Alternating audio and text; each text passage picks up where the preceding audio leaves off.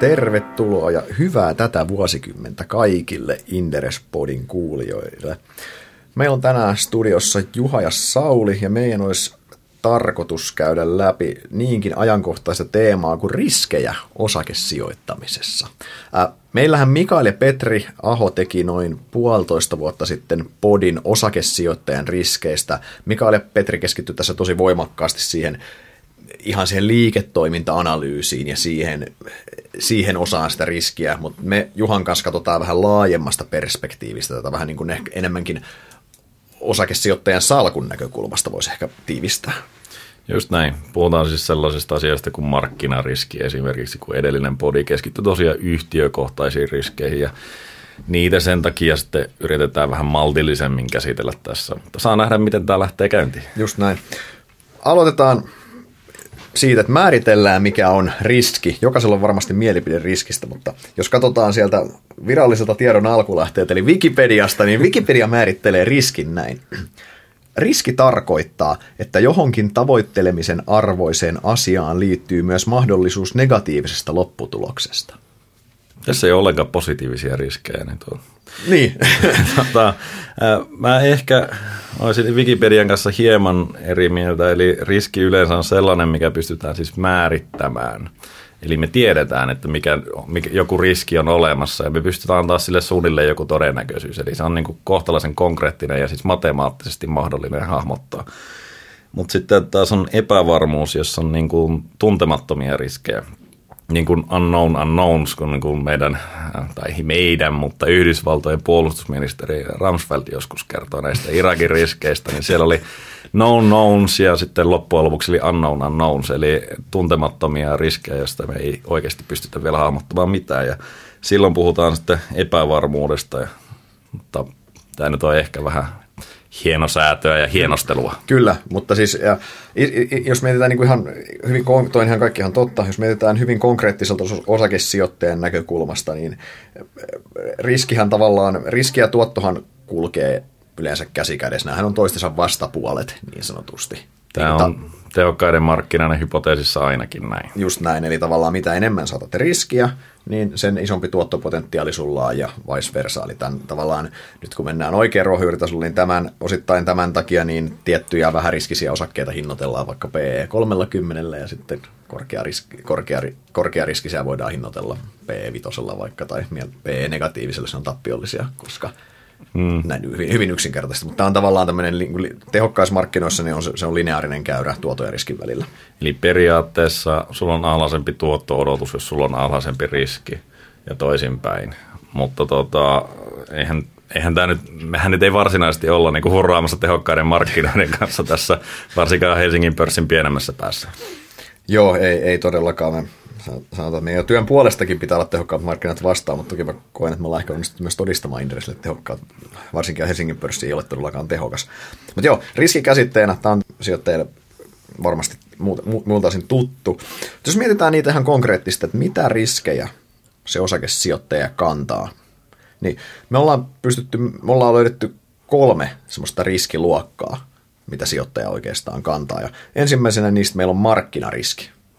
Markkinariski on käytännössä se, mikä osakemarkkinoille niin kuin liittyy olennaisesti. Aina kun sä oot markkinoilla, niin siihen se tota, on mukana ja mm-hmm. sä joudut sitä kantamaan.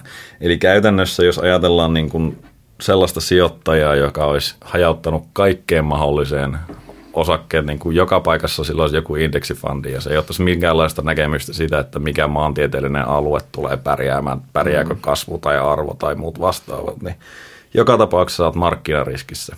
Just näin. Eli ainoa tapa, millä sä voit sen välttää, on sitten se, että sä oot markkinaneutraali ja periaatteessa niin kuin oot positiivisella ja negatiivisella puolella long short ja oot periaatteessa joku hedge-rahasto, mutta niin kuin meillä tavallaan sillä pullia ja sillä yleensä tällainen mahdollisuus aika kaukana.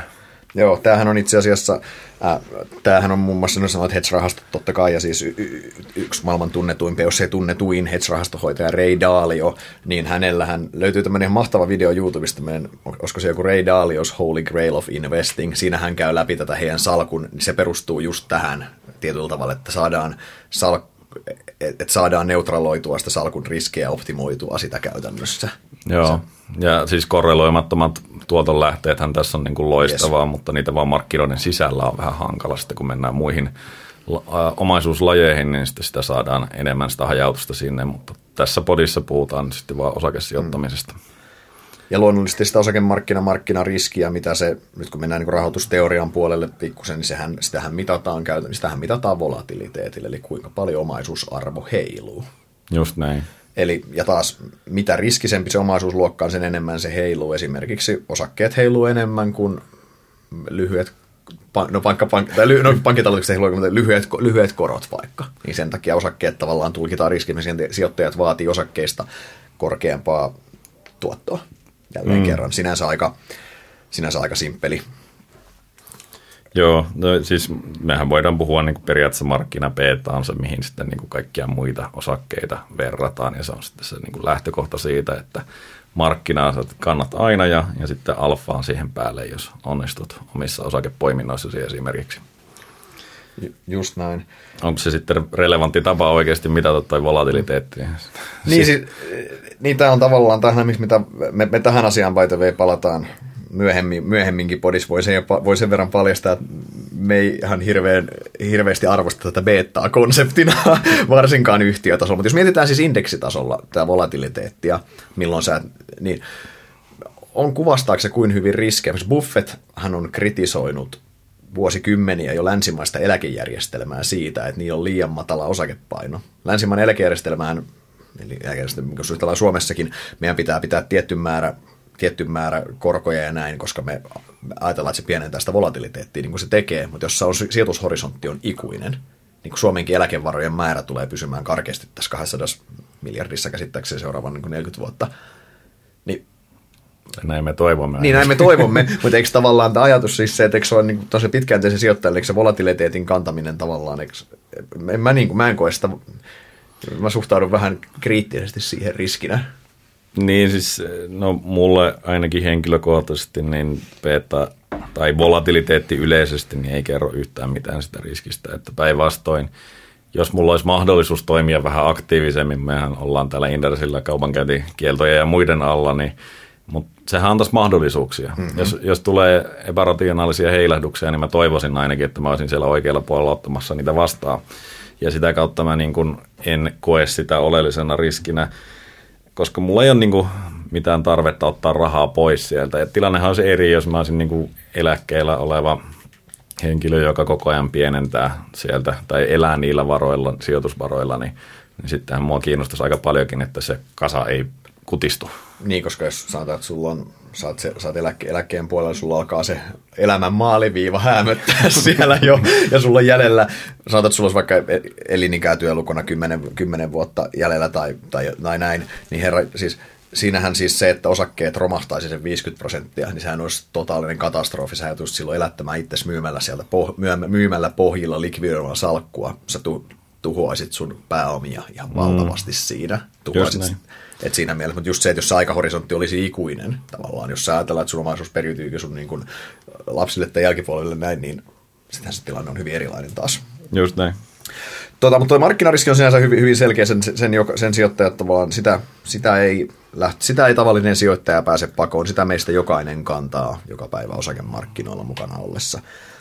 Sitten meillä on toisena riskinä, me ei keksitty tälle kunnollista termiä, niin me käytetään nyt nimeä teemariski, ja tämä on siis lainausmerkeissä.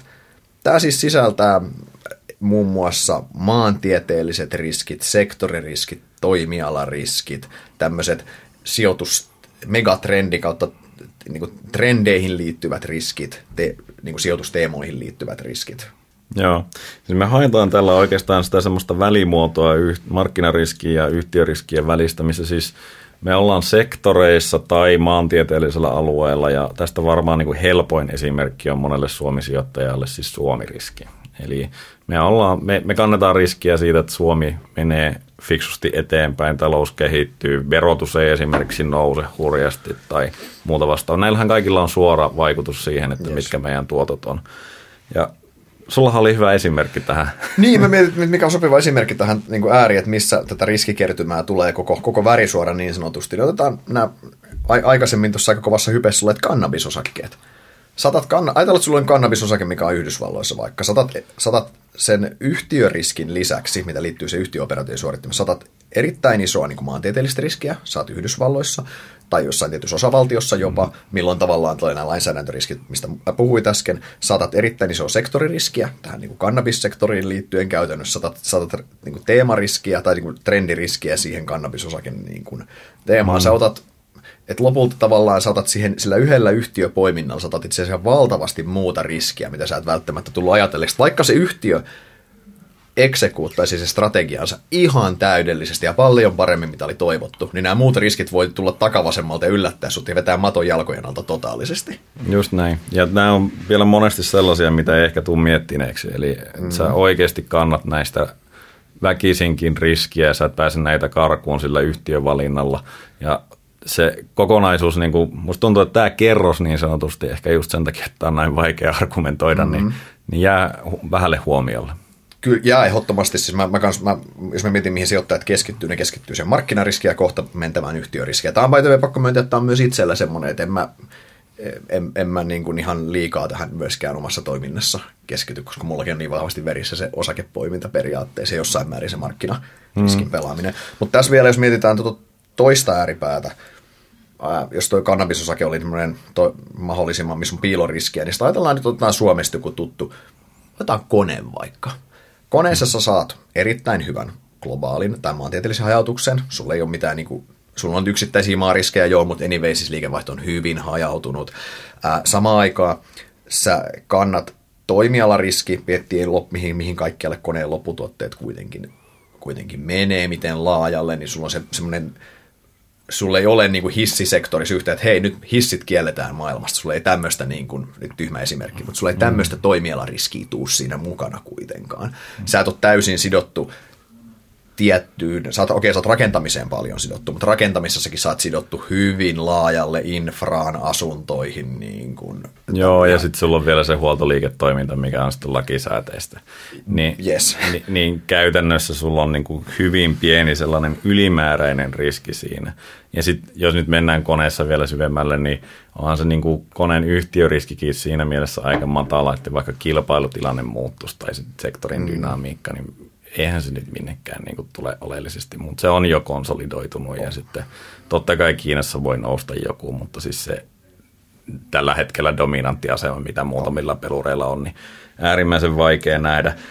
Siis eh, tähän kannabisesimerkkiin niin aika lailla täydellinen vastakohta. Oh. Jos mietitään vielä, miten sijoittaja pystyy sitten teemariskiä, tähän pystyy vaikuttaa itse totta kai erittäin paljon. Tätä pystyy niin kuin, no, tätä pystyy hajautuksen kautta, kautta sitten yhtiövalinnoilla. Joo, ilman muuta. Joo, ja tähän on sitten niin kuin tietenkin ETF ja indeksit, niin nehän niin kuin tuo lisämahdollisuuksia huomattavasti. Mm. Että sä voit ottaa niin kuin tiettyjä maariskiä, mitä sä haluat, ja sä voit ottaa vaikka, sijoittaa vaikka ilmastonmuutokseen tai johonkin tällaiseen, mikä niin kuin, sä voit ottaa näkemystä. Mm-hmm. Ja aina kun sä otat näkemystä, niin saatat samalla myös riskiä, että se näkemys on oikea. Että tämä on niin kuin tärkeää huomioida ja se kolikon toinen puoli omalla tavallaan. Just näin. No jos mennään siihen meille kaikkein tutuimpaan riskiin, ja riskiin niin, eli yhtiöriskiin. Tämä on se, mistä siinä aiemmassa podissa, Inderes-podin numero 21, laitetaan linkki tähän podin alle, myös käykää ihmeessä kuuntelemassa se. Niin, t- sinne puhuttiin pääosin tästä, eli me ei mennä sinne samalle detailitasolle, me puhutaan vähän, vähän ylemmällä tasolla. Mutta siis, jos lähdetään siitä, mitä se yhtiöriski, rahoitusteoriassa me puhutaan beettasta, eli osakkeen volatiliteetista, sillä mitataan sitä riskiä.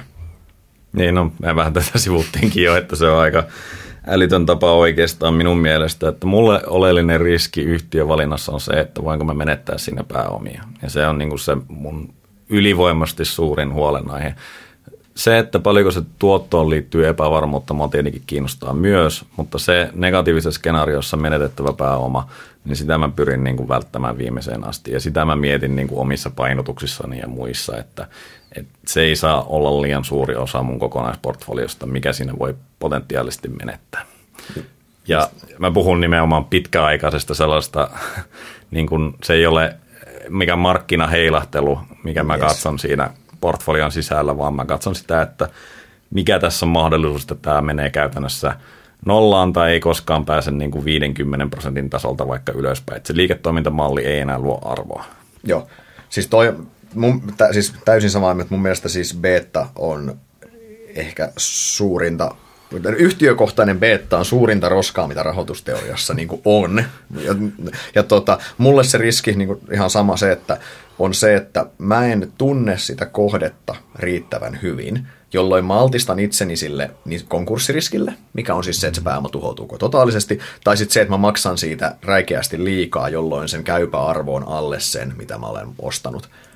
Esimerkkinä nyt vaikka Helsingin pörssistä, jossa olet ostanut aikanaan vaikka nyt Stockmannia olet ostanut joskus, niin, niin käytännössähän sä olet arvioinut räikeästi väärin tiettyjä teemariskejä niin sanotusti ja vähän yhtiöriskejä, ja ne on tullut nyt syliin, ja jolloin se on niin selvää, että Stockman ei tuosta kahdesta eurosta niin nouse sinne 20 euroon enää edes parhaissa skenaariossa takaisin tietenkään, se on ihan selvä. Vaikka positiivinen tulosvaroituskin tuli vasta. Niitä saa aika monta tulla, että sinne mennään, mutta siis pointti se, että sinne ei, tavallaan, sinne ei päästä, eli tavallaan se, että sä olet arvioinut räikeästi väärin sen, ja siinä on se, no siinäkin on toki pitkällä aikavälillä myös se konkurssiuhki olemassa, mutta mm. tämä on, tämä on se, miten me niin kuin katsotaan, katsotaan riskiä.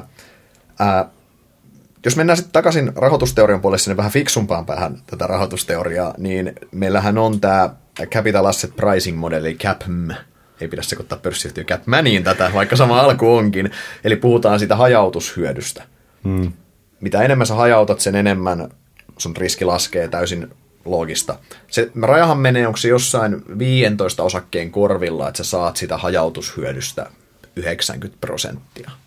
En, en muista mut, tuota suunnilleen, niin, mutta mä muistelin, että 30 oli suunnilleen se, että se on aika lailla täydellinen. Sen yes. jälkeen oli niin kuin se vaikutus on tosi pieni. Just näin. Ja mä väittäisin itse, että siinä tosiaan 10-15, niin se on niin kuin hyvinkin kattava, riippuen tietenkin, että mitkä on ne yhtiöt, ominaisuudet, että jos sä sijoitat täällä jokaiseen IT-palveluteknologiayhtiö, joka toimii Suomessa, niin eihän sulla nyt oikeasti ole niin kuin mitään mm-hmm. hajautusta. Toki yhtiöriskiä on jonkin verran hajauttanut, mutta kaikkia näitä muita riskejä sä oot oikeastaan vaan korostanut. Just näin.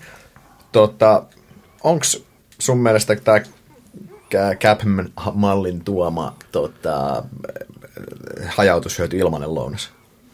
No, kyllä se aika lähellä sellaista on. Niin kuin, en mä keksi ilmaisempaa lounasta tästä niin kuin rahoitusmaailmasta.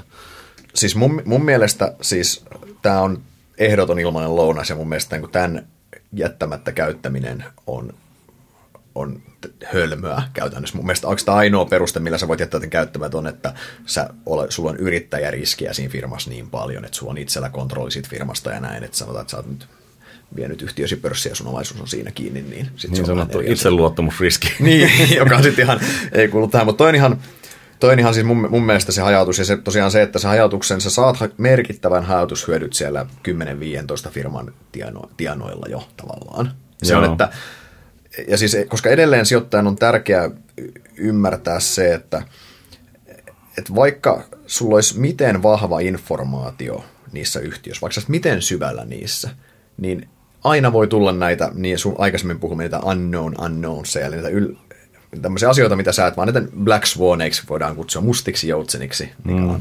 Niin se, että, se, että mä en ikinä voisi kuvitella, että mun koko sijoitussalkku olisi kahdessa osakkeessa, vaikka mulla olisi mitä informaatiota niistä. Mm. Koska on aina tavallaan se pelko, että jos jotain katastrofaalista tapahtuu.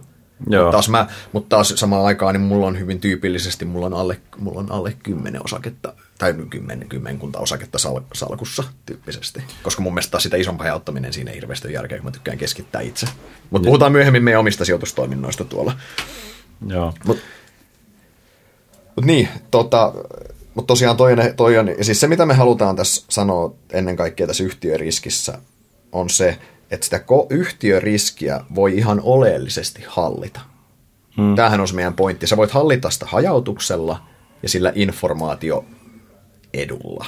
Käytännössä sun pitää tietää ne yhtiöt, jotka siellä on, jossa sulla on merkittävät painot, niitä pitää tietää erittäin hyvin ja ymmärtää ne riskit, mitä sä kannat. Siellä voi olla sitten myös näitä teemariskejä ja siellä on varmasti markkinariskiä. Sen lisäksi, niin tosiaan otan nyt ainakin se muutama eri toimiala ja vähän katso sitä sillä tavalla, että, että mitkä on se ison kokonaisuuden kannalta riskit, että, että onko sulla kaikki yhtiöt kiinni Suomen taloudessa vaikka tai jossain teollisuudessa tai muussa vastaavassa. Et, et, et jos niin kuin tapahtuu jotain tosi kummallista, niin sä et jää ihan niin kuin kokonaan rannalle ruikuttamaan ja tuhoaa niitä pääomia. Eli nämä, nämä kokonaisuudessaan niin kannattaa huomioida ja, ja tota, tosiaan kyllä mä sanoisin, että ainakin viisi yhtiöitä pitää olla, niin kuin jos silloin saa jo merkittävän edun. Kymmenen yhtiöitä on varmasti jo, tai no se on suunnilleen se, mikä mulla on. Joo, varmaan sama. To, tota, nyt me ollaan päästy podin ensimmäinen osio loppuun, eli me tosiaan käytiin läpi, mikä riski on ja mitä riskejä se sijoittaja kantaa. Nyt me sovelletaan näitä riskejä kolmeen eri kolmesta eri kulmasta. Eli käydään ensin läpi, miten analyytikot käsittelee näitä riskejä, sitten puhutaan vähän, että miten me itse suhtaudutaan näihin riskeihin ja käsitellään niitä. Lopuksi käydään vielä läpi, että miten, meidän, miten yksityissijoittaja, mitkä on ne yleisimmät riskit, mitä me näissä nähdään ja miten niitä voisi taklata käytännössä. Lähdetään liikkeelle tästä analyytikon näkökulmasta. Eli mitä riskejä, miten, me, miten analyytikot tarkastelee näitä kolme eri riskiä? No markkinariskiä on pakko huomioida siis siinä näkemyksessä, että se vaikuttaa kuitenkin oleellisesti sen koko riskituottoprofiiliin sen yhtiön, varsinkin jos siellä nyt sitten ei ole erittäin tällainen riippumaton markkinaliikkeestä, mikä on äärimmäisen harvinaista käytännössä. Sitten nämä teemariskit ja muut, niin ne tietenkin tulee siinä yhtiöanalyysissäkin mukaan, eli siellä on niin kuin sektoria, onko siinä niin kuin jotain muita mahdollisia megatrendejä, mi- mihin otetaan näkemystä siinä samalla. Ja tietenkin yhtiöriskien kartoittaminen on niin kuin meidän ydin, ydinhomma.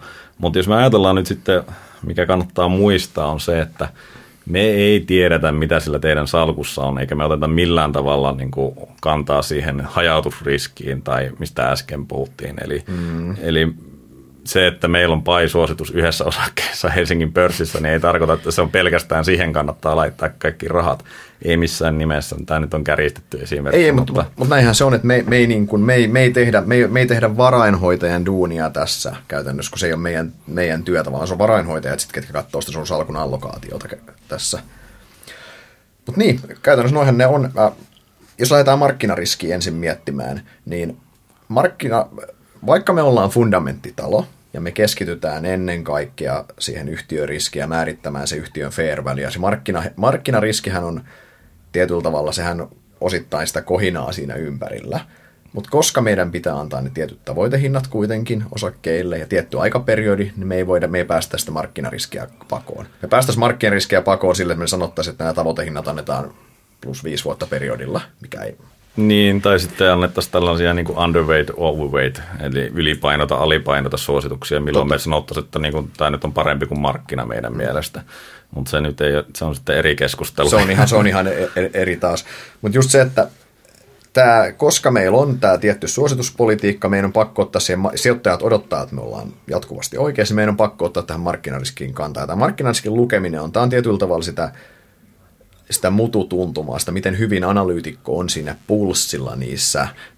Tämä on osa hyvän analyytikon työkalupakkia.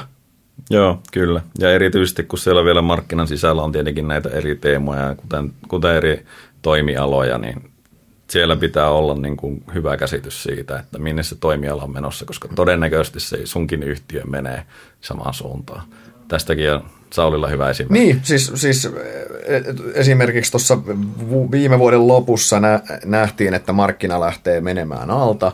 Me oltiin finanssiyhtiöissä kautta linjan sijoituspalveluyhtiöissä oltiin, oltiin positiivisia, niin ää, vedet, ja me tiedettiin, että ne, moni niistä yhtiöistä treidas alle niiden käyvän arvon silloin edelleen. Mutta me vedettiin ne kylmästi negatiiviselle suositukselle, koska me nähtiin, että lyhyellä aikavälillä niihin tulee painetta sen markkinatilanteen niin kuin se hetkellisen muutoksen takia. Me nähtiin, että se ei vaikuta oleellisesti käypiin arvoihin. Ja mitä, sit, mitä siinä on tapahtunut sitten? No, ne kurssit tuli tonttiin silloin, siellähän tuli negatiiviset tulosvaroitukset Evliltä ja Taalerilta ja EABlta ja keneltä kaikilta. Ja sitten taas tänä vuonna ne yhtiöt on noussut takaisin sinne käypiin arvoihinsa. Mutta on se, että jos mulla olisi ollut tavoitehinta vaan, että tämän käypä arvo on tämän verran, niin sijoittajat olisi kärsinyt sen dipin siinä ja, mm. Ja tavallaan, että se on, mutta koska meidän tehtävä on olla jatkuvasti oikeassa siinä pulssilla, niin tehtiin näin siitä.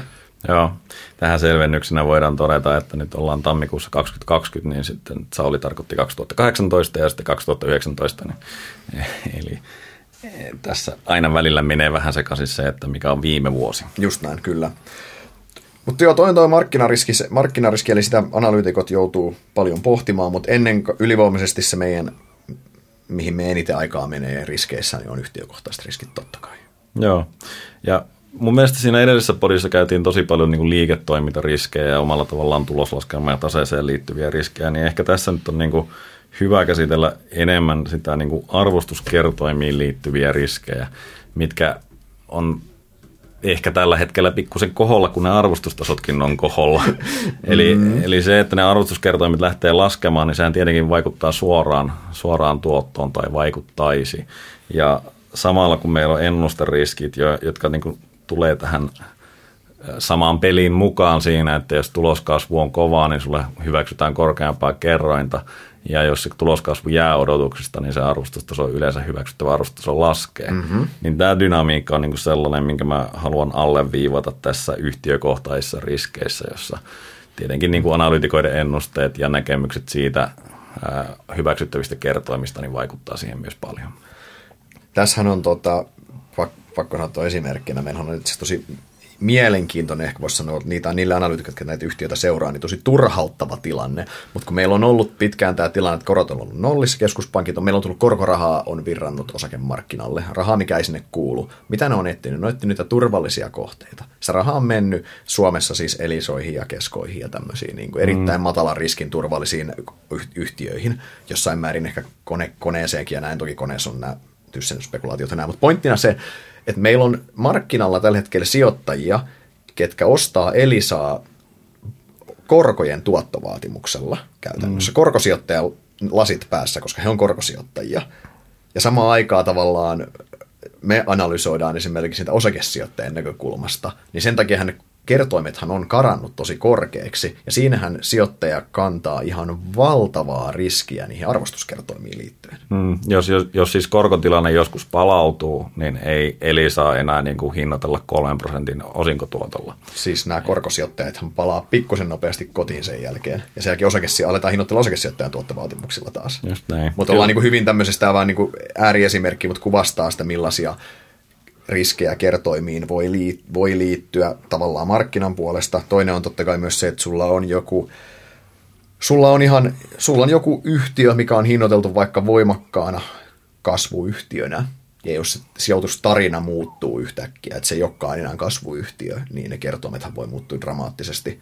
Ajatellaan, mm. että en nyt halua olla pirveä sen, mutta sanotaan vaikka Reveniossa, taitaa olla tämä viime vuoden tuloksella P jotain, olisikohan 60, jossain, tai no, se on korkea, muotoillaan näin.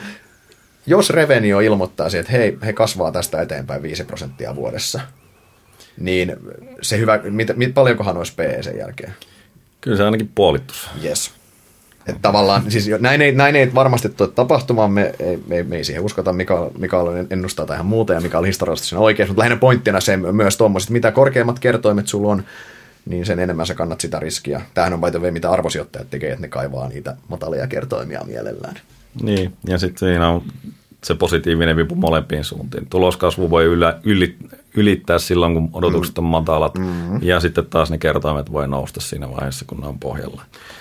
Arvosijoittaminen ei vaan toiminut viime aikoina ihan hirveän hyvin. Tämä on muuten yksi teema, mikä niinku periaatteessa liittyy. Että jos olet ollut arvosijoittaja viimeiset kymmenen vuotta, niin eihän se ole se sun träkki todennäköisesti kauhean, ei. kauhean hyvä. Että siinäkin mielessä niin menee tuohon meidän teemakategoriaan.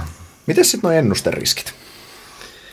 No niitä jo osittain sivusinkin, mutta siis kyllähän se niinku näkyvyyttä arvostetaan tällä hetkellä myös tosi paljon. Et me nähdään, niin kuin, että katsotaan seuraavan vuoden ja ehkä jopa seuraavan vuoden kertoimia niistä yhtiöissä, missä, niin kuin se, missä on niin kuin vahva track record, historiallinen menestys ja sitten toisaalta niin myös hyvä ennustettavuus, että siellä ei tule todennäköisesti mitään yllättävää, niin kyllähän niistä maksetaan tällä hetkellä todella paljon.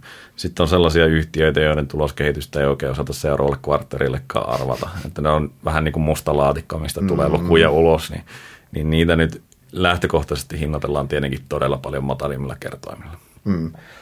Tuohonkin voin esimerkkejä omasta, omasta työstä, siis vanha kun on Noho Partners. Ää, Nohollahan toi tuloshistoria ei ole mikään hirveän, hirveän kaunis katsottava ennen tota 2019 vuotta, ja sitten 2019 alussa lupasit, että tekee tosi rajun tulosparannuksen. He näyttää, että pystyy tekemään tulosta.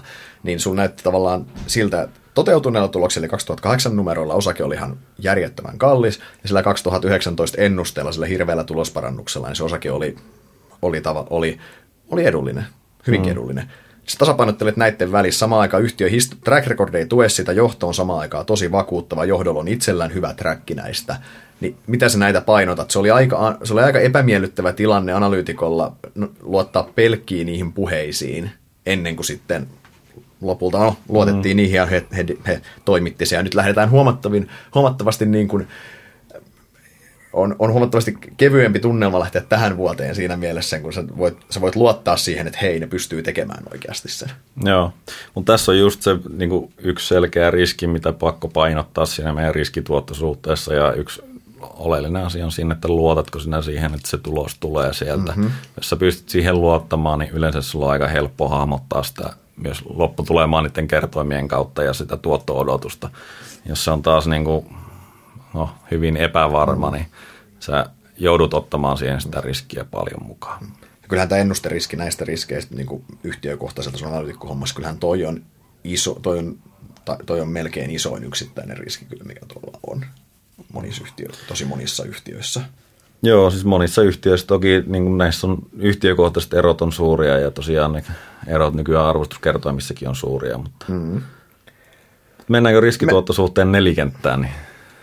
Joo, joo men, men, mennään riskituottosuhteen nelikenttään, eli tota, tavallaan se, mitä me alun perin puhuttiin sitä tehokkaista markkinoista, että sulla on se riski, tuotto menee käsi kädessä, niin me analyytikoiden tehtävänähän on just löytää siitä ne poikkeamat siitä riskituotto viivalta, eli löytää mielellä, mielellään niitä yhtiöitä, missä on matala riski ja tosi korkea tuottopotentiaali. Se on aika mukavaa aina. Joo, ne on aina, niitä aika harvoin löytyy, mutta se on se, mitä me etitään totta kai, ja vastaavasti myös me kehotetaan sijoittajia välttämään niitä, missä on korkea, matala tuottopotentiaali ja korkea riski taas puolestaan mm. käytännössä. Tämähän on niin kuin yksinkertaisuuden se, että näin pokeritermein voi puhua niin sanotusti EV-positiivisuudesta, eli expected value, mm. on odotusarvo Joo. suomeksi sanottuna. Od- odotusarvo ja sitten jos on niinku tosi semmoinen korkean riskin keissi, niin mä itsekin saatan joskus miettiä sitä, että et, et mikä se odotusarvo on, että miten suuri todennäköisyys on siitä, että vaikka joku käänneyhtiö menee konkurssiin ja miten paljon suuri todennäköisempi on se, että se pääsee merkittävän tuloskasvuun ja se mahdollisesti niin kuin tuplaa. Ja tässä esimerkiksi se, se nyt sitten olisi nolla ja sata periaatteessa se, se tuotto ja sitten siitä todennäköisyydet ja, ja sä saat se odotusarvo ja sitten sä voit miettiä, että riittääkö se, riittääkö se sinulle, mutta tietenkin lähtökohtaisesti tästä yhtiöstä ei varmasti tule minun salkun niin ydinomistusta.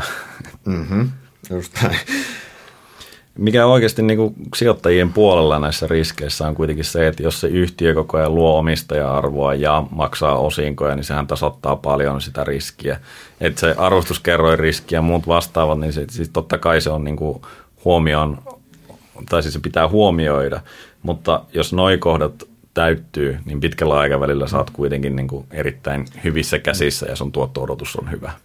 On tuota, tavallaan musta tuntuu, että tätä ei kanssa sijoittajat aina en täysin ymmärrä, että jos puhutaan yhtiöstä, millä on vahva kilpailuetu, niin se kilpailuetuhan itsessään pienentää liiketoimintaan liittyviä riskejä. Ja sitten kun sä sanoit, että se yhtiö, eh, samaan aikaan se yhtiö on silloin kilpailuedut, se todennäköisesti on ennustettavampi, eli ennusteriskit pienenee. Ja sitten kun sanoit, että se vuosi vuodelta on arvokkaampi, joka tavallaan pienentää just, että jos sä, jos sä nyt oot maksanut Reveniosta joskus korkeat kertoimet, maksat taleni, Talenomista nyt korkeat kertoimet, niin se tuskin on silti niin kuin viiden vuoden päästä huono poiminta, koska se mm. kumuloittaa sitä arvoa. Samaan aikaan se sylkee sulle osinkoja, mitkä tavallaan palauttaa sitä sun alkuperäistä pääomaa koko ajan takaisin. Ja jos sanotaan ne, ketkä osti Reveniota kymmenen vuotta sitten, niin jos Revenio menisi kolmen vuoden päästä, tai Revenio on esimerkiksi, sanotaan, siis esimerkkinä tästä osingon takaisinmaksun voimasta, niin Stockmanni. Stockmanni silloin oli se dokkari, olikohan se ykkösellä, siitä varmaan muutama vuosi, olisiko se ollut kulttuurisäätiö muistaakseni. Heidän toimitusjohtaja totesi, että kysyttiin mitäs mieltä tästä Stokkan sijoituksesta. Stokka oli tullut siis 30 eurosta kolmeen euroon ehkä silloin. Niin hän totesi, että se on ollut heille itse asiassa ihan ok sijoitus. Mm. Kuvittele, Stokki on tullut 90 pinnaa alas huipusta, ja se on heille ok sijoitus koska Stockman on maksanut niin vuolaita osinkoja sen heidän omistusaika, mikä on varmaan ollut ainakin 20 vuotta. Hmm. Eli he on silti tavallaan, että vaikka se pörssikurssi, vaikka käytännössä kurssi on ollut niin matala jo, että silloin se olisi melkein sama, olisiko se nollissa käytännössä, niin se olisi silti ollut heille ihan fine sijoitus. Hmm. Tämä on sellainen, mitä ei esimerkiksi Amazonin omistajat saa, kun ei osingot virtaa, niin sähän käytännössä joudut kumuloimaan koko ajan sitä riskiä, jos sä pysyt siinä tarinassa mukana. Tietenkin se on ollut, tällä hetkellä ollut kaunis riski, mutta mut kannattaa huomioida tosiaan, ja me ei täällä varmaan osinkoja hirveästi niin painoteta, kun sitä tuntuu, että sitä muualla painotetaan mm. liikaakin, mutta, mutta tässä riskinäkökulmassa mun mielestä ihan oleellinen. On, on, ehdottomasti.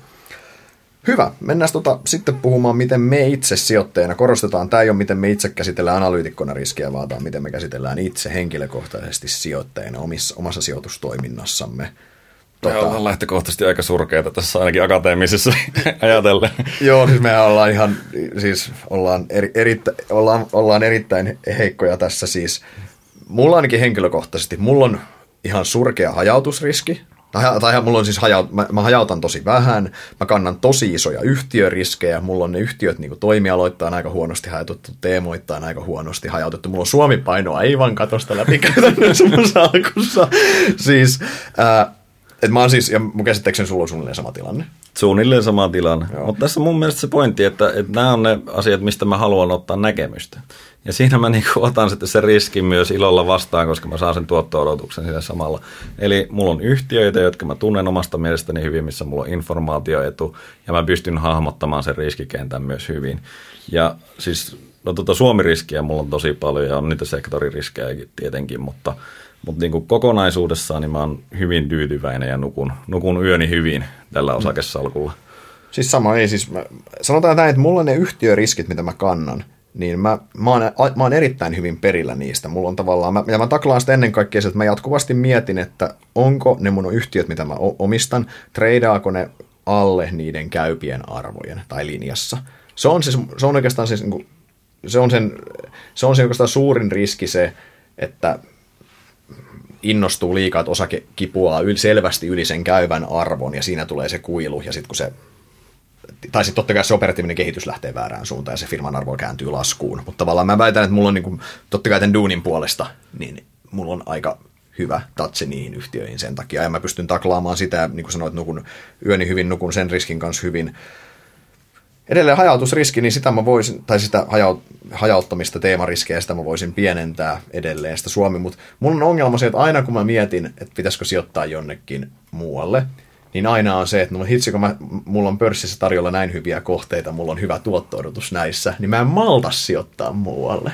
Mm, joo, siis mä oon itse asiassa viime aikoina niin kuin alkanut sijoittaa pikkusen niin kuin indeksirahastoihin jonnekin – tyyliin kehittyville markkinoille ja tällaiseen, missä siis mä en halua ottaa yhtiöriskiä, koska mulla ei ole kilpailuetua jossain Kiinan yhtiöissä. Mä en mä, mä vaan pysty sitä työtä tekemään ja taklaamaan, niin silloin joku indeksi voi olla ihan hyvä ja mä uskon, että se on pitkällä aikavälillä mm. ja korostan pitkällä aikavälillä, niin, niin hyvä sijoitus, että et niin kun, mä oon liikkunut vähän siihen suuntaan, että mä ottaisin sinne sitä hajautusta omalla tavallaan, mutta edelleen ne on ihan niin kuin pikkusia petsejä, jos ottaa koko salkun, niin niillä ei ole hirveästi merkitystä tällä hetkellä. Joo, mä oon kanssa, siis mä oon pikkusen viime, viime vuosina, kun on, on pääoma vähän karttunut, niin on hiljalleen alkanut kanssa, että mä oon kanssa lisännyt siis hajautusta muun muassa pääomarahastoihin kulta, mä oon pyyn elite, että tämmöisiä, tämmöisiä instrumentteja lisännyt tai lisäämässä tavallaan salkkuun, niin, mutta nekin on totta kai, nekin on, otetaan näkemystä, mutta saadaan pikkusen pois ihan sitä puhasta Suomi-riskiä vaikka ja tätä. Joo. Ja, ja Oikeastaan sitten jos markkinariski, mikä on ehkä se, mistä sijoittajat ehkä eniten kuitenkin puhuu ja mistä tosi paljon kysellään. Yleinen kysymyshän, niin kuin sullekin jossain sukujuhlissa, että nouseeko se pörssi vai laskee, kun siinähän spekuloidaan markkinariskillä käytännössä. tota, niin, mulla on siis niinkin yksinkertainen lähestymistapa taklata sitä on se, että mä en tiedä, mihin pörssi menee huomenna enkä ensi viikolla, enkä ensi kuussakaan, mutta mä taklaan sitä niin, että kun pörssi on mun mielestä kallis, eli treidaa yli historiallisten keskiarvojen, treidaa korkeilla kertoimilla, niin mä varmistan silloin, että mulla on riittävästi, riittävästi ää, ammuksia reagoida, jos tavallaan tulee merkittäviä korjausliikkeitä. Koska mitä ylemmäs me mennään siihen, korjausliikkeiden riskit aina kasvaa totta kai. Joo. Ja mun tapauksessa tarkoittaa miksi yksinkertaisesti, että mä lyhentelen niin kuin vähän voimakkaammin lainoja ja muita tämmöisiä, koska niin kuin, tämä on, niin kuin, tämä on niin kuin, siinä mielessä hyvinkin hyvinkin yksin, yksinkertainen ajatusmalli. Ja sitten taas kun pörssit treidaa merkittävästi alle historiallisten keskiarvojen oikeasti on halpaa, niin silloin taas lisää sitä niin kuin nettoriskiä, että silloin taas valjastetaan lisää velkainstrumentteja ja muita käyttöön siihen käytännössä. Joo, just näin. Ja siis omalla tavallaan mulla se vähän niin kuin mallisalkunkin perusajatus on se, että silloin kun on hyviä kohteita saatavilla ja se tuotto-odotukset on hyviä, niin silloin sijoitetaan. Ja sitten jos niitä ei ole, niin ei sijoiteta. Mm. Ja sittenhän sitä kertyy hiljalleen, kun koko ajan kuitenkin säästää, niin no mallisalkku ei säästä, mutta minä säästän, Just niin, niin pääoma kertyy ja sitten jossain vaiheessa huomaa, että perhana, tämähän on taas niin kuin ostettavaa ja sitten mennään taas markkinalle aggressiivisemmin. Eli, eli se markkinan ajottaminen on todella vaikeaa ja sitä ei sen takia niin kuin en lähtökohtaisesti suosittele, varsinkaan mm. tällaista nollasta sataan, mikä niin kuin, missä on niin, kuin niin katastrofaaliset mahdollisuudet mennä pieleen sen mm. markkinan näkemyksen kanssa. Eli mieluummin sellaista, niin kuin, tiedätkö, nollasta tai 50 sataan, jos se nyt on mm. sitten se 75 se sinun neutraali, niin osakepainoksi siis. Niin se voi olla vielä jossain määrin järkevää, mutta sitä rajumpaa mä en ainakaan ottaisi, koska siinä on tosi vaikea palata sitten, jos tippuu kokonaan osakemarkkinoille pois, niin se, siinä on niin kuin henkisiä asioita, mitkä tulee sinne samalla mukaan. Ja ihmiset ei ole koskaan kovin hyviä myöntämään, että ne on väärässä olleet, niin mm, sen takia mm. se jumitut helposti sinne ja kattelet, kun muut rikastuu. Just näin. tota, noi, miten sä mittaat riskiä vielä? Mä oikeastaan kerroin jo tuossa aiemmin, että mulla on niin kuin se pääoman säilyttäminen. Warren Buffettin ensimmäinen neuvohan oli, että häviä, hävitä rahaa ja Toinen neuvo, toinen neuvo. unoha ensimmäistä. Just näin, niin mulla on vissiin se mennyt ihan mukavasti perille tässä vuosien varrella, että mä yritän siis, siis mä ajattelen sitä niin kuin pitkää peliä sillä, että tuotot tulee kyllä, kunhan mä pysyn niin kuin omalla tavallaan siinä strategiassa ja huolehdin ne riskit, että mä en koskaan voi tippua pois siitä pelistä. Mm-hmm. Ja mä, mä sen takia ehkä niin kuin liiankin kanssa katson, tulen tuolta niin kuin riskien puolelta siihen. Mutta sitten toisaalta, kun ne riskit tai se epävarmuus on niin kuin korkeimmillaan, niin silloinhan tuotto-odotukset on loistavia, ja vähemmän asioita voi mennä pieleen, niin silloin yleensä menee niin kuin oikein tämä NS-markkina-ajoituskin tai yhtiökohtainen markkina-ajoitus sanotaan näin, että se riskit on niin paljon pienempiä silloin, kun hinnat on alhaisempia. Just näin. Ei siis hyvin, hyvin samoja ajatuksia itsellä. Siis kyllä se sanotaan, että aikanaan esimerkiksi talvivaarassa koetut tappiot, mitkä oli, niin kuin puhutaan täydestä pääoman tuhoutumisesta käytännössä, niin kyllähän ne niin kuin edelleen muistuttaa oman, oman sijoitusurani ylivoimaisesti niin kuin suurin virhe on miksi talvivaara aikanaan. Ja kyllähän niin kuin nämä tämmöiset on, on myös opettanut, sinänsä hyviä kouluja alueet opettanut kyllä niin kuin, Joo. opettanut menemään enemmän, enemmän sen riskin kautta. Edelleen se, että jos sä, talvivaaran tapaus, että oikeasti jos jos se häviää 90 pinnaa arvosta, niin jokainen voi miettiä, kuinka monta prosenttia sen pitää nousta. Sun pitää tenbäkkää, sen pitää tuottaa tuhat prosenttia, pitää tuottaa, sen pitää tuottaa tuhat prosenttia, että sä pääset omillesi. Niin, kyllä se, se on sellainen kuoppa, että sieltä ei tulla takaisin. Todennäköisesti se motivaatiokin menee sinne samalla ja sitten mm-hmm. sit, sit sä niinku tiput pois pelistä. Just ja niin. se on se tapa, millä pitkällä aikavälillä tällä niinku osakemarkkina, osakesijoittamisella niinku häviää. Et muuten tämä on loppujen lopuksi plus EV-peli koko ajan. Just näin. Tota, nyt tuosta me päästään erinomaisen asiasillalla tähän meidän viimeiseen teemaan, eli miten sijoittajat, miten yl- keskimääräiset sijoittajat suhtautuu näihin riskeihin ja mikä olisi heille paras tapa välttää näitä. Jos ensin mennään niihin yleisimpiin riskikeskittymiin Suomessa, tai niillä sijoittajilla, ketä Interesinkin yhteisön kuuluu, niin varmaan ihan, ei ne ole tärkeysjärjestyksessä, mutta yksi ihan selkeä on se, että hajautus on liian pieni. Eli on räikeä Suomi ylipaino. Tämähän on ihan kaikilla suomalaisilla osakesijoittajilla. Meillähän on ulkomailla joku alle 10 pinnaa salkuista keskimäärin. Joo, ja sitten kun meidän pörssin osuus siitä maailman globaalista markkinasta on niin kuin prosentti kaksi, mm. niin tota, me ollaan aika pienessä korissa. Ollaan, ja sitten siihen päälle vielä, että Suomen, Suomen pörssi on vielä aika pieni, meillä on aika vähän yhtiöitä, niin meidän toimiala on aika suppea.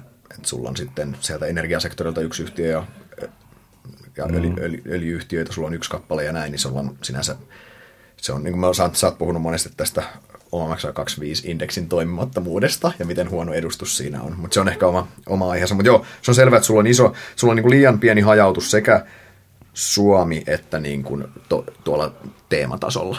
Mm. Mä tai... luulen, että indeksisijoittajille on tässä niin kuin huomattavan paljon parempi tilanne. Että suorat osakesijoitukset, ja musta tuntuu, että ne on pääosin Suomessa. Oh. Ja sitten ehkä, niin kuin, ehkä se ainakin mulle tuntuu vaan vaikealta se, että mä menisin vaikka jonnekin Kanadan pörssiin, missä on tosi paljon pieniä yhtiöitä. Sitten kun mulla ei ole sitä informaatioetua, mm-hmm. niin siellä sen näkemyksen ottaminen, niin se vaatisi vaan pirusti töitä. Mm-hmm. Täällähän me tehdään sitä töitä päivittäin mm-hmm. näiden parissa, mutta se vaatisi niin kuin ylimääräistä. Mm.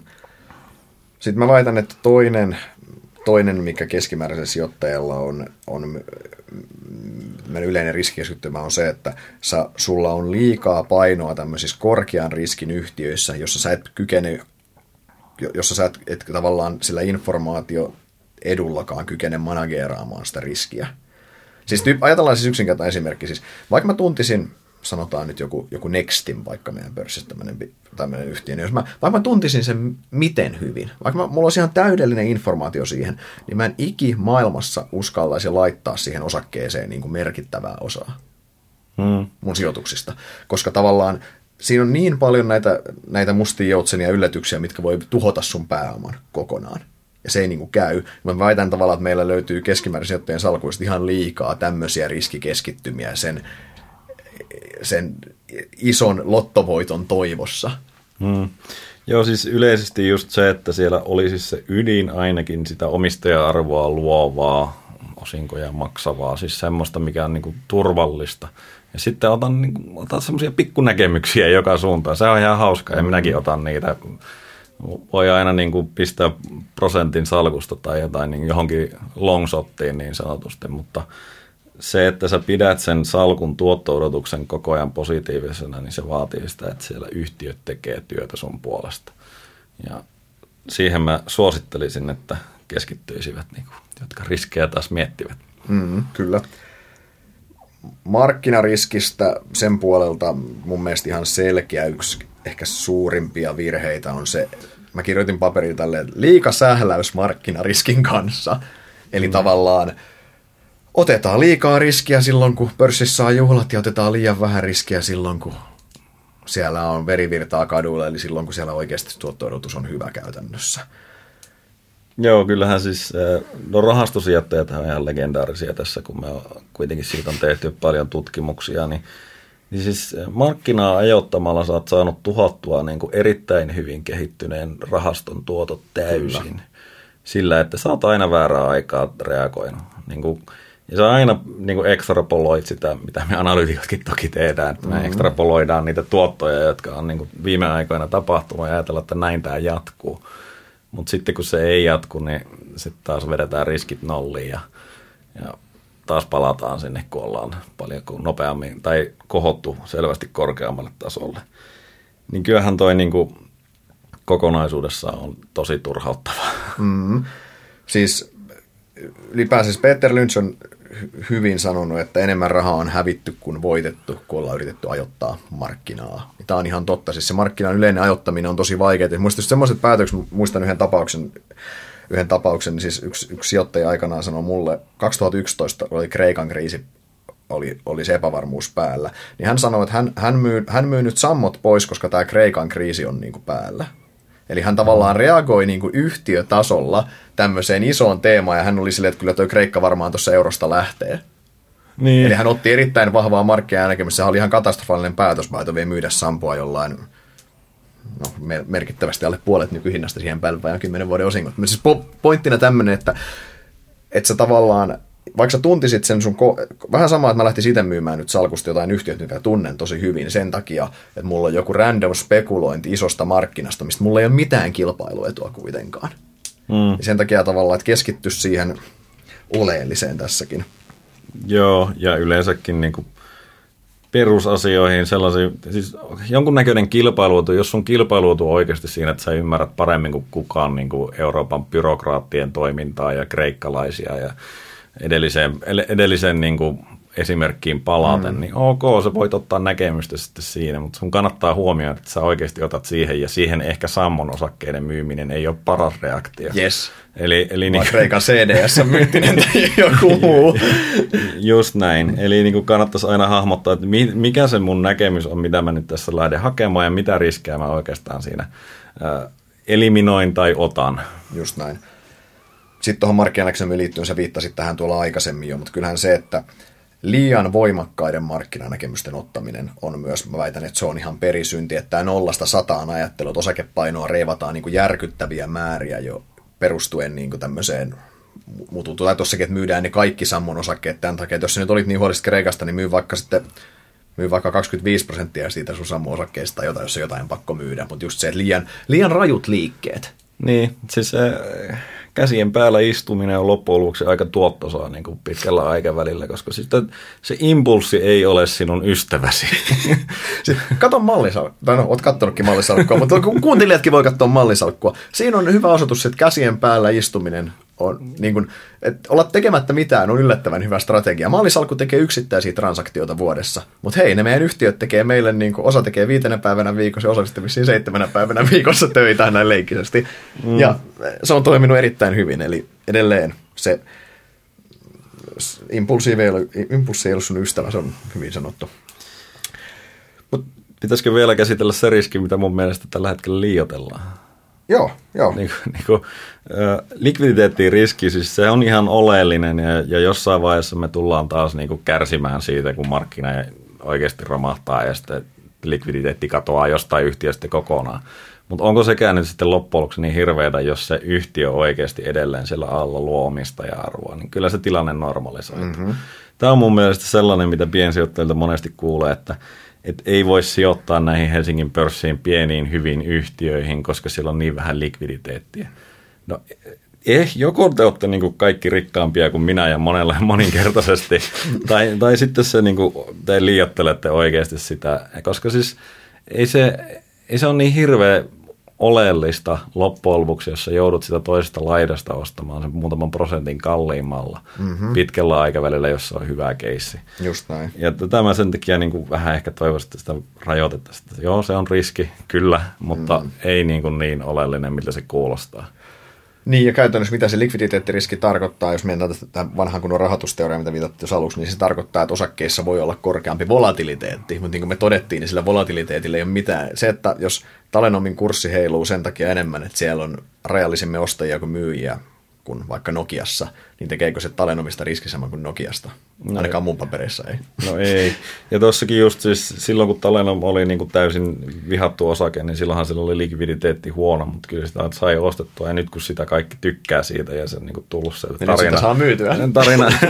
No, sitä saa myytyä, sitä saa ostettua, sitä saa mitä tahansa tehtyä tällä just hetkellä. Että nähdään, niin kuin, sitten kun ne tarinat toteutuu, niin kyllä ne muutkin mm. sijoittajat siitä tulee mukaan.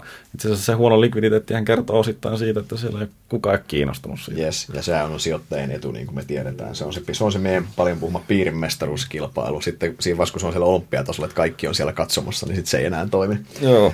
Hei, käydään loppuun vielä läpi toi, miten sijoittajat vois pienentää riskejään. Äh, Tämä ensimmäinen kohta on ehkä vähän, vähän tylsä ja tämän olette kuullut muutenkin, mutta käydään se kuitenkin läpi.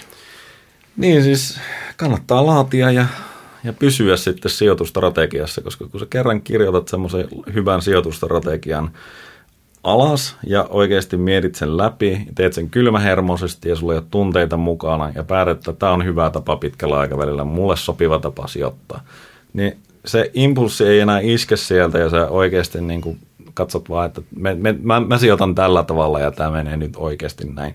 Määrittää sinne ne tuotto-odotukset ja vaaditut niitä riskit ja riittävät hajautukset ja muut vastaavat asiat, niin yhtäkkiä huomaa, että se turha sählääminen jää pois. Mm. Olettaen, että siinä pysyy tietenkin. Just näin. Ja tuohon turhaan sähläämiseen liittyen, niin siis lähtökohtaisesti mä väitän, että tämän podinkin kuuntelijoista niin on ainakin 95 prosenttia, jos se useampi hyötyisi siitä, jos he lopettaisi markkinan ajoittamisen. Niin, siis ainakin jos sitä tehdään semmoisella voimakkaalla. Siis mulla on niinku ihan ok se, että jos jotakin nyt tällä hetkellä esimerkiksi huolettaa, että onko markkina tosi korkealla ja niin jos tuntuu siltä, että se häiritsee niinku yöunia tai sitä niinku mielenrauhaa, niin myy vähän pois. Mutta ei tee niinku Nosta kätespaino 10-20 niin. prosenttia. Älä, älä, älä nosta sataan. niin. Älä hätäile kuitenkaan. Niin, just näin.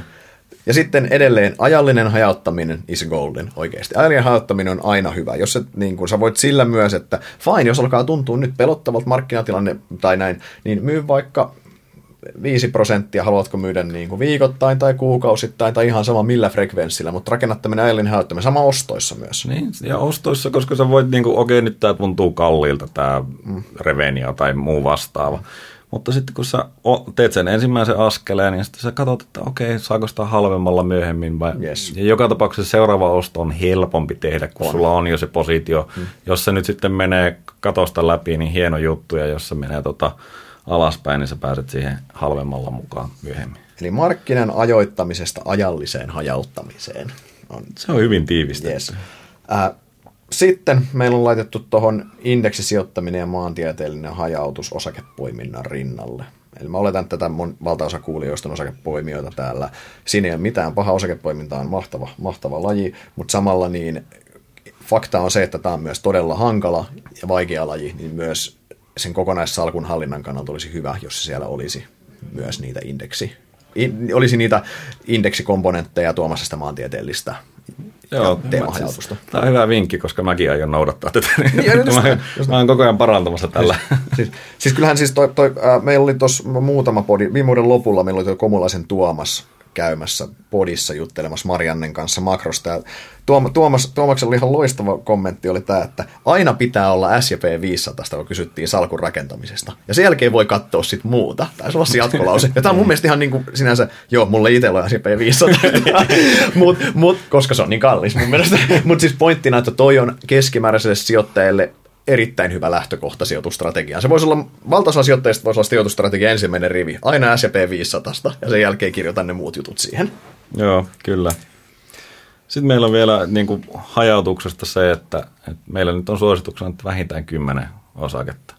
Mielellään vähän eri toimialoilta ja jos vähän haluaa kansainvälisesti hajauttaa, niin se on mm. plussaa. Mutta Mut niin kuin edelleen alle viisi osaketta on kyllä mulle selvä olisi mulle ainakin merkittävä red flagi, koska sulla on silloin niin paljon, sulla on, silloin sulla, se, se on vaan niin kuin, vaikka sulla olisi miten hyvä kilpailuetu niissä yhtiöissä, se on aika hurja, se on aika hurja, hurja yhtiökohtainen riski silti. Niin siis, ja vaikka nyt ei maalata piruja seinille, mutta onhan siellä niin kuin näitä, tosiaan näitä tuntemattomia riskejä. Sanotaan, että se sun ykkössijoitus – selviääkin, että se on oikeasti ollut niinku huijausta, se kirjanpito on hoidettu ihan päin. Mm. Siis ei nämä ole niinku poissuljettuja Suomessakaan, mm. vaikka Yhdysvalloissa on näitä tapahtunut tosi isossakin mittakaavassa. Mm-hmm.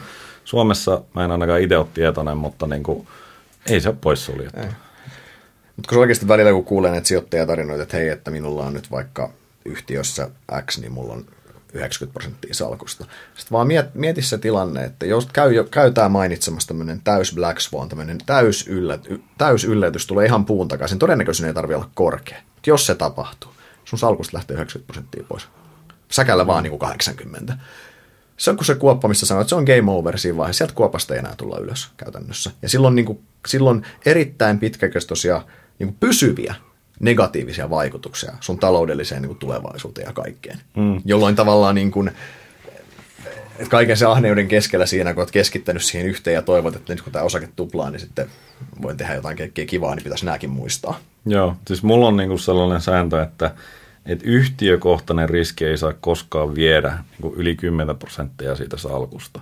Siis mikä, mikä nyt on sitten se käytännössä PR case, minkä mä pystyn kertomaan, siinä ei valitettavasti ole Black Swanit mukana, koska niitä ei koskaan voi ottaa, mm. mikä tarkoittaa sitä, että mun niin kuin periaatteessa korkein paino voi olla korkeampi kuin 10 prosenttia, mutta se eh, tappion pitäisi rajoittua siihen, mm. niin kuin sanotaan 90 8 prosenttia ajasta. Just. se oli tarkka prosentti Joo, just, ei, toi ihan... Kuulosti tieteellisesti. Kyllä. Sitten liittyen, viimeinen kohta tuohon liittyen tuo osakepoimintaa vielä, niin löydä oma kilpailuetusi. Osakepoiminta on hankala laji. Mä oon joskus sanonut osittain leikillään puol tosissaan, että tämä on yksi maailman kilpailumpia lajeja, mitä on. Riippuen vähän mihin koko luokkaan sotakin meet, mihin yrität sä arvata Applen liikkeitä vai Martelan liikkeitä.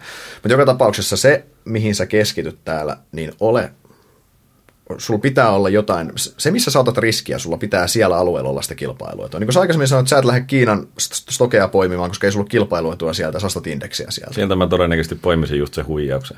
Todennäköisesti, kun se näyttäisi niin houkuttelevalta.